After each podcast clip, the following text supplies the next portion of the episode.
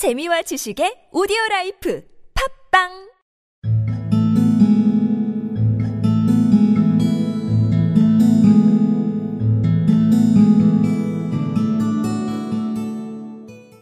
Your French gold?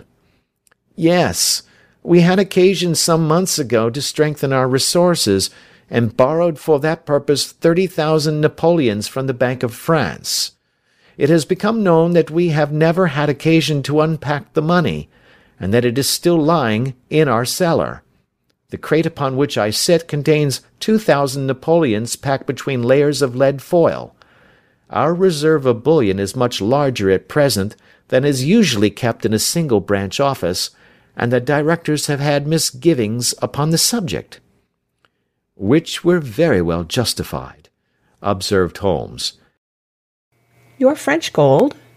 Yes, we had occasion some months ago to strengthen our resources, and borrowed for that purpose thirty thousand Napoleons from the Bank of France. It has become known that we have never had an occasion to unpack the money, and that it is still lying in our cellar. The crate upon which I sit contains two thousand Napoleons, packed between layers of lead foil.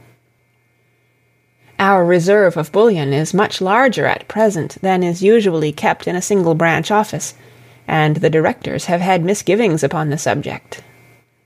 Which were very well justified, observed Holmes.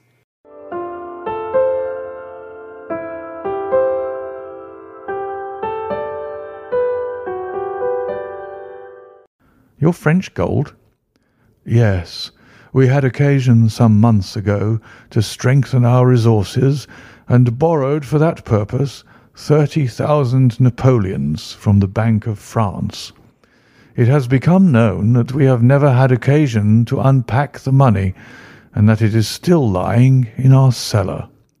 The crate upon which I sit contains two thousand Napoleons packed between layers of lead foil.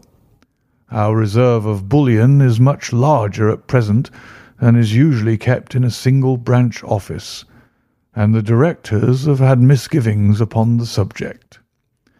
Which were very well justified, observed Holmes. Your French gold? Yes.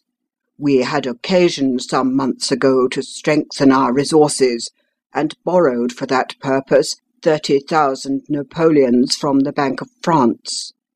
It has become known that we have never had occasion to unpack the money, and that it is still lying in our cellar. The crate upon which I sit contains two thousand Napoleons packed between layers of lead foil. Our reserve of bullion is much larger at present than is usually kept in a single branch office, and the directors have had misgivings upon the subject which were very well justified, observed Holmes.